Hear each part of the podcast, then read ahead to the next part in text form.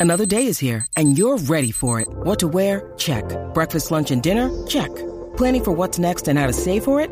That's where Bank of America can help. For your financial to-dos, Bank of America has experts ready to help get you closer to your goals. Get started at one of our local financial centers or 24-7 in our mobile banking app.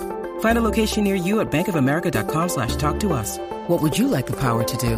Mobile banking requires downloading the app and is only available for select devices. Message and data rates may apply. Bank of America and a member FDIC. Welcome to the Joseph Carlson Show. On today's episode, Elon Musk bought a 9% stake in Twitter. Now, this is actually old news. He bought this stake yesterday. The new news, the breaking news, is that he's now on Twitter's board. So he was immediately put on Twitter's board after buying the large stake. And this brings into question what is Elon's master plan here? What is he trying to accomplish? This is one of the most powerful individuals in the world, maybe the most powerful by some quantifiable measures, and now he's on the board of directors of one of the most influential companies in the world. So we're going to talk about what Elon Musk's real plan here is, what he's really hoping to accomplish. We also have some big news regarding Starbucks. Howard Schultz is back as the interim CEO, and the first thing he did was scrap the buyback plan. That's right. Remember 6 weeks ago how Starbucks pledged 20 billion in buybacks and dividends? That was a major part of my investment thesis in this company. Well, now the new CEO is saying, "You know what? We're not doing the buybacks anymore. In fact, we're going to prioritize baristas over the stock price. So obviously, I have a lot of thoughts about this news. As someone who has a sizable holding in Starbucks, and I'll be sharing my thoughts in this episode. And then, of course, I'll be showing you how my portfolio is doing, the passive income account, which is my real money invested in a dividend growth portfolio. So we have a lot to jump into in today's episode. Now, let's go ahead and jump right in. Elon Musk purchased 9% of Twitter. And he can do that because he has a lot of money. In fact, he could buy a lot more of Twitter if rules and regulations didn't prevent him from it. But now he owns 9% of the company. And this was breaking news as of yesterday. Just that news alone launched Twitter shares up around 25% in one day. So the company gained more in a single day than it ever has since its IPO. And in that single day of the 25% increase, Elon Musk made over $500 million on his investment. To put that in perspective, that is more than Twitter's entire net income for the past three years. Elon Musk made more money in one day off of Twitter stock than the company's made in the past three years. Well, this is big news in and of itself. But then there's discussion on well, what does he intend on doing, right? Is he going to have a passive stake where he kind of just owns the company and has it as an investment? Or is he going to take a more active role? And many people actually assume that he would take a passive stake. That is an assumption I think is ridiculous. When you look at someone like Elon Musk, is he really that passive in anything? This man is the most active, on the forefront CEO of almost any company. And I didn't think he was going to buy Twitter to take a back seat in the company. Well, of course, the very next day, which is today, Elon Musk is now joining Twitter's board of directors, and he's teasing significant improvements. So he's making it very clear that this is not a passive stake. He's on the board of directors. He's now in part helping run the company. And Elon Musk plays a unique role in this because Typically, when you have someone join the board of directors, they don't have the same type of voice that someone like Elon Musk does. So now the situation that we're in is Elon Musk owns 9% of the company. The company's stock price is up 33% in the past two days, and he's joined Twitter's board of directors. So this leaves the question what does he plan on doing now? And this is where I think we're getting some good takes and a lot of bad takes. Here's where I think we get a bad take of why Elon Musk bought Twitter. This is from Rich Greenfield. He goes on to explain how investors are overlooking the user growth of Twitter. More than anything, it's certainly highlighting Twitter's had a lot of progress, momentum on the user growth side that investors simply ignored after the last quarter because of the cost side of the equation. So Elon Musk bought Twitter because investors are ignoring Twitter's user growth? He, this is not about uh, profits and losses and user engagement, and, and it, you, you, see what it's about. Actually, I disagree. I think it is about user well, engagement. Well, then why isn't he, he buying Why isn't he? Why isn't he scouring the? The broken, you know, all the, the fallen angels in tech and taking stakes and all of them. This this one is one no, no, where no, Joe, you're missing the point. You're missing the point. The reason he's making these comments about open sourcing and the you know kind of a, the town hall, like this whole way he's thinking about it, is because Twitter has gotten so big and so important that he believes that there should be different algorithms or different ways of information ferreting up to the top. He wouldn't care if, if Twitter was irrelevant and tiny and not growing as rapidly as it is. He wouldn't care. So I think the point is he does care because Twitter is relevant.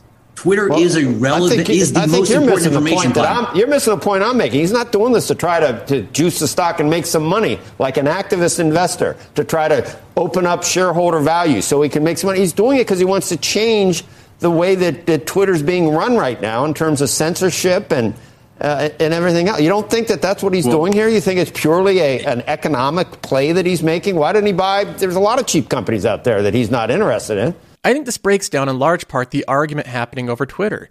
A lot of Twitter shareholders might think that Elon Musk is buying Twitter for economic reasons. He's buying it because the company's undervalued and Elon Musk sees value there. And then there's the Joe Kernen side of it where he's saying that the economics have no part in this. The valuation of Twitter has no part in it. Elon Musk is buying Twitter for entirely different reasons. And I have to say, this is one of the cases where I strongly agree with Joe Kernen. Now, Rich goes on to make another assumption that I think is clearly false. I don't think it's true at all. Here's what he says regarding Elon's ability to make change at Twitter. I mean, 9% stake's not going to give him the ability to change well, the yet. course of this company. Not so we'll right. see. He's got right. to own a lot more than 9% to have an impact on how this company runs. Well, you got to start with with 9%. You can't, you know, you can't start with 60%. He says that 9% isn't enough to make change at the company. It's not enough to impact the company at all.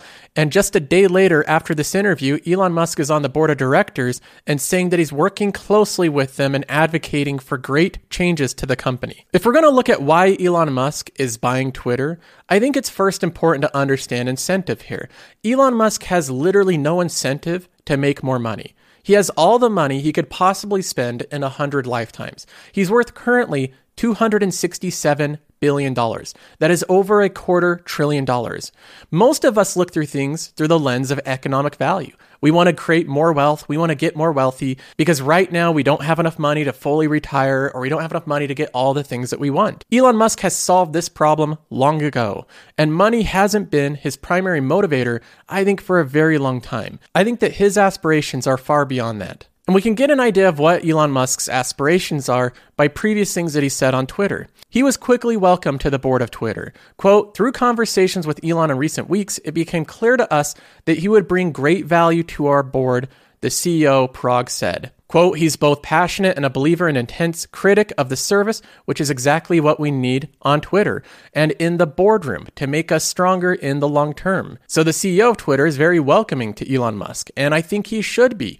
Elon Musk creates a lot of value with most things that he's involved in. Even the former CEO, Jack Dorsey, also praised the move, saying that Musk cares deeply about our world and Twitter's role in it. Musk replied to this saying that he's looking forward to working with Twitter and making significant improvements to Twitter in the coming months. So that is the basis of what we know so far is Elon Musk wants to improve the platform. He's also hinted at this many times in the past. For instance, he did a poll yesterday saying, "Do you want an edit button?" and he misspelled yes in the poll. He also did a poll on March 25th saying free speech is essential to a functioning democracy. Do you believe that Twitter rigorously adheres to these principles? Yes or no? And he said the consequences of this poll will be important. Please vote carefully. And this poll here is where a lot of the discussion is generated from. It's clear that Elon Musk sees issues with Twitter's free speech policy, the way that they have content moderation. He either thinks that it's unfair or it's not free enough, or it should at the very least be changed and altered and improved. And a lot of people are having adamant discussions and arguments over this point. I actually think that Elon Musk's plans are much broader than Twitter and even content moderation alone. He looks at Twitter as a social town hall, a place where ideas and thoughts can be expressed openly. And I think he is going to try to improve the content moderation and make it more of a free speech platform. But content moderation is very difficult. Those type of changes would take a lot of time to execute correctly. And even if he does accomplish that, I don't think he's going to stop there. There's one tweet by the conservative commentator Dinesh D'Souza that I really think gives some insight into what Elon must be thinking about. He says tweets are fine, Elon Musk, but you can dramatically change the political and cultural landscape in this way. One, buy and take over a major social media platform.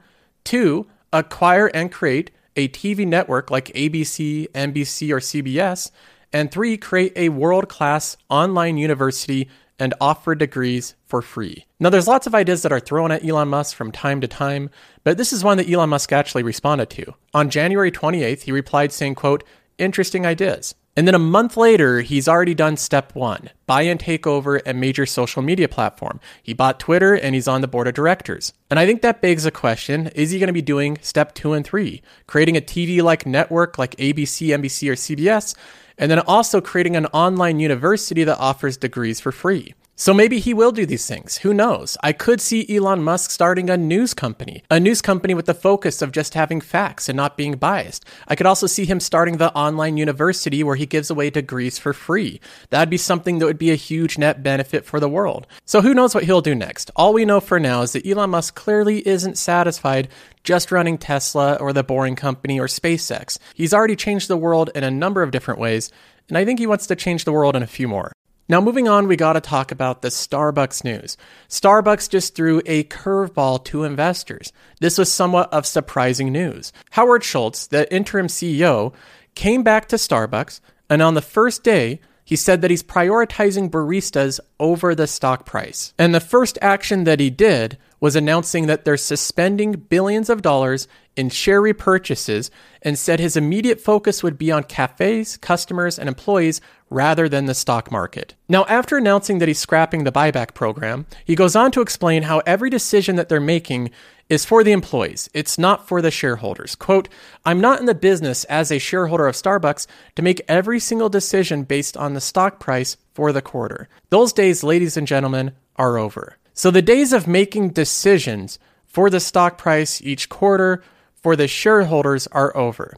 Wall Street, of course, responded to this by sending the shares down 3.7% to $88. In fact, since he announced the suspension of his buyback program, the shares are currently down 7%. So there's a couple different ways to look at this news, but I see this as an overall negative for the company and for shareholders. First of all, I realize the game that Schultz is playing.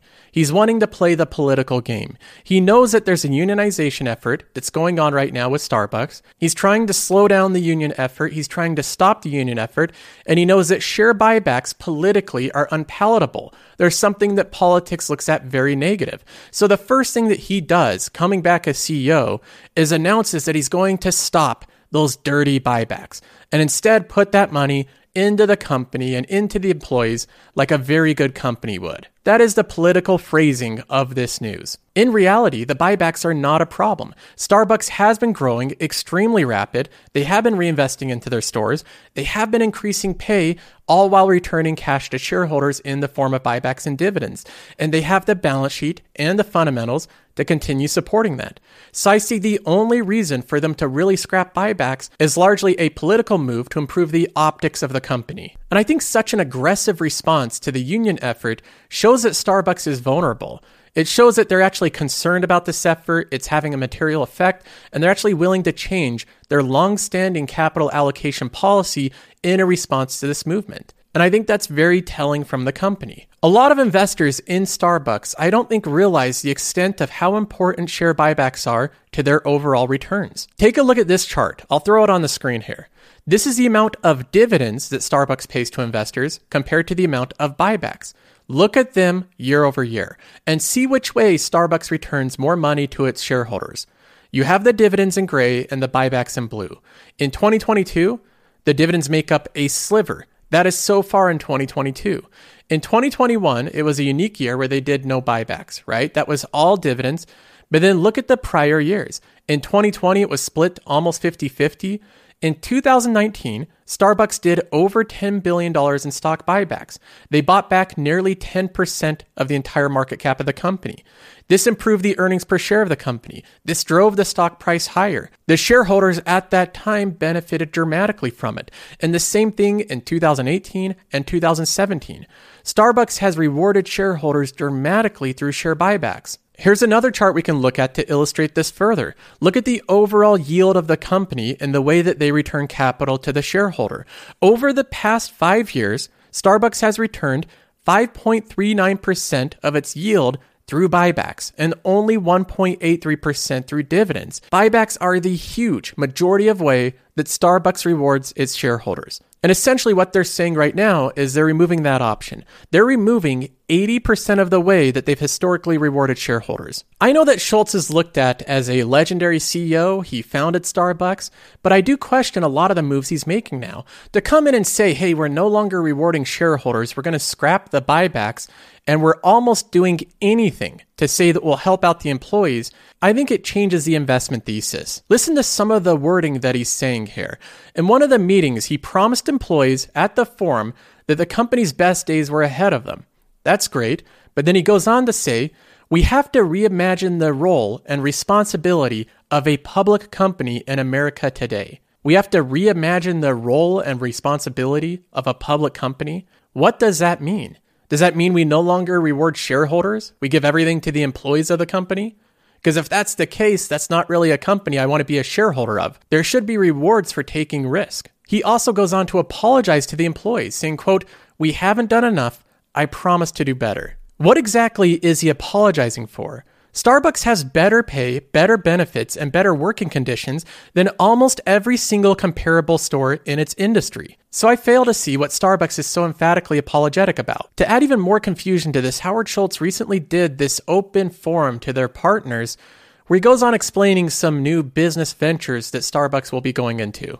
If you look at the companies, the brands, the celebrities, the influencers that are trying to create a digital NFT platform and business, I can't find one of them that has the treasure trove of assets that Starbucks has, from collectibles to the entire heritage of the company. So, here's the secret. Sometime before the end of this calendar year, we are going to be in the NFT business. So, we're going into the NFT business now. That is apparently a priority for Starbucks. So, with all this recent news and events of Howard Schultz returning back to Starbucks, the stock price has dropped 7% in just a couple of days, and I'm currently down $3,000 on the holding. Now, I've thought about this for a bit, I've considered all the possibilities, and I'm still holding on to this stock. I view this as a material negative. I think that it means that the unions are causing more trouble than Starbucks would like to admit, they're willing to change their entire corporate policy because of it. And I think a lot of this stuff is political and it's optics driven. But overall, Starbucks is still a company that is in secular growth they're opening up stores rapidly. I think they'll generate more free cash flow in the future. And even though it's largely undefined of what they plan on doing with all their free cash flow, instead of doing buybacks, I think they might be able to find something productive to do with it. Maybe they will reinvest back into their company in a very productive way. But I know that Starbucks generates a lot more cash than what's necessary to pay their employees a very favorable wage. So that cash needs to go somewhere. So either they're going to pay down debt, dividend out, build new stores, or reinvest back into their current stores. A lot of options remain open for the company. But just fair warning if you're an investor in Starbucks now, after this recent surprise news, I would not expect the stock to be surging upwards anytime soon. It's down 4% again today, as analysts are giving it a downgrade, because when you stop doing share buybacks, the earnings growth doesn't grow as rapidly. So, in my opinion, I agree with the analysts here. The company is worthy of a temporary downgrade until they reinstate their normal policies. So, that's my thoughts for now. I hope you enjoyed the episode, and I'll see you in the next one.